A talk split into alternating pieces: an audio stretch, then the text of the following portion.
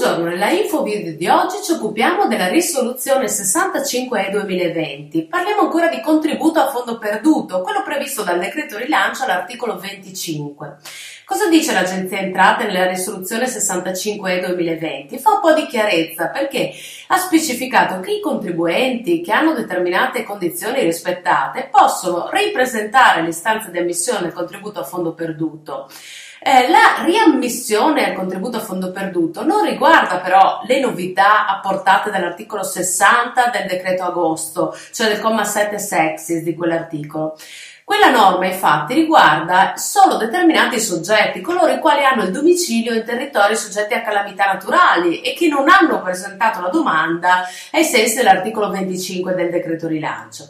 Quindi di fatto dobbiamo fare una distinzione tra Coloro che non hanno mai presentato la domanda di contributo a fondo perduto e che la presentano oggi perché hanno il domicilio in territori soggetti a calamità naturali che lo possono ancora fare, perché glielo permette il decreto agosto convertito. Dall'altro, coloro che invece avevano determinate condizioni, avevano già presentato la domanda in base ai parametri del decreto rilancio e che possono o meno presentare l'istanza nuovamente.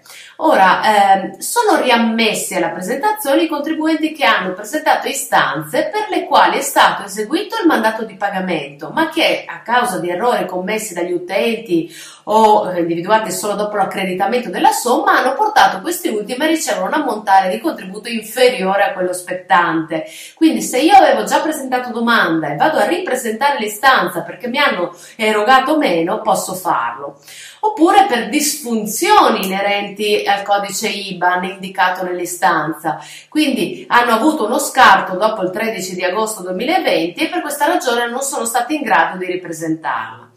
Eh, non tutti quindi sono eh, adde, diciamo ammessi al rinvio della, della, dell'istanza. Facciamo un esempio: eh, sono esclusi quelli che si sono visti scartare l'istanza per errori di IBAN tantissimi casi di questo tipo, eh, ad esempio si dava l'IBAN del locatore anziché il proprio al consulente, ecco, hanno ricevuto la comunicazione di scarto oltre i 5 giorni successivi alla scadenza, non possono più presentare l'istanza. Se c'è stata una disfunzione inerente al codice IBAN, sì, se è stato indicato un errato IBAN, no.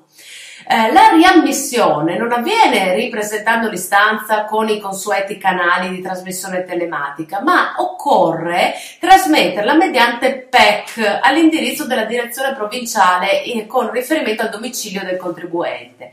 L'istanza va firmata digitalmente dal richiedente o dall'intermediario e va allegata alla PEC. Quindi uh, occorre allegare una nota mediante la quale si illustrano le ragioni dello, dell'eventuale scarto e del rinvio. Ad esempio, comunicazione di scarto giunta oltre i 5 giorni successivi alla scadenza. Questo potrebbe essere una casistica.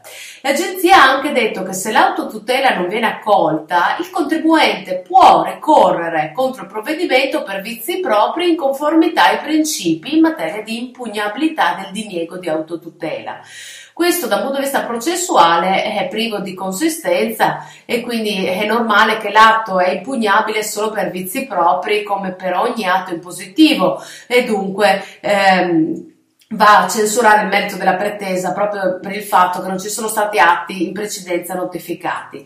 Se invece si intende la prima comunicazione di scarto come un atto impugnabile autonomamente, il ricorso è, eh, contro di questa è necessario.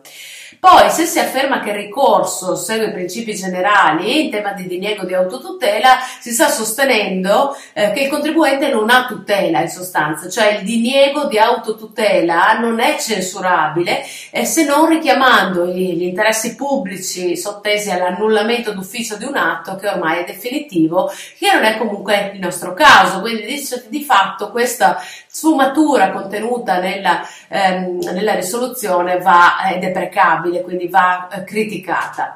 Eh, è prudente quindi in questo caso fare cosa? Notificare il ricorso contro l'originaria comunicazione di scarto entro 60 giorni e eh, computando anche la sospensione feriale.